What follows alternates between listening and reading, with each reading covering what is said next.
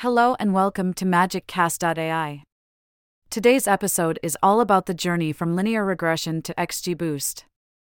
Linear regression has been a popular method for predicting numerical values based on input features. But as data becomes more complex and varied, we need tools that can handle more dimensions, more complexity, and more accuracy. That's where XGBoost comes in. XGBoost is a type of boosting algorithm that's become incredibly popular over the years. It's been applied to everything from natural language processing to computer vision. But how does it work? Let's break it down. First, let's talk about general parameters in XGBoost. The booster can be set to tree, linear, or Dart. Tree and Dart use tree based models, while Linear uses linear functions. One of the key parameters when using XGBoost is minimum loss reduction.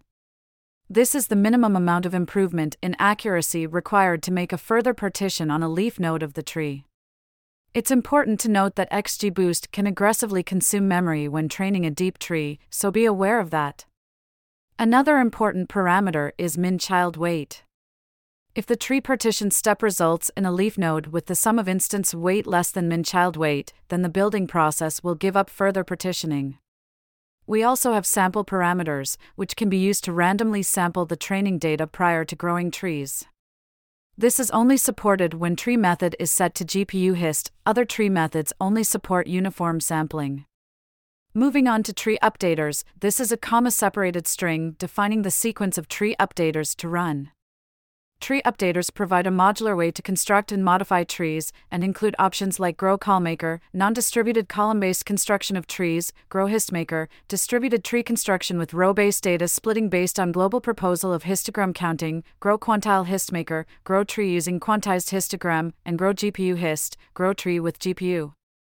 We also have a refresh flag, which refreshes tree statistics and or leaf values based on the current data. When this flag is set to 1, tree leaves as well as tree node stats are updated. XGBoost also has two different modes default and update. Default is the normal boosting process which creates new trees, while update starts from an existing model and only updates its trees. Other parameters include the number of parallel trees to be constructed during each iteration, the rate drop for dropout, and multi softmax for multi class classification. Now, that's a lot of information to take in. But the bottom line is that XGBoost is one of the most powerful tools out there for predicting numerical values based on complex and accurate data. And that wraps up today's episode of MagicCast.ai.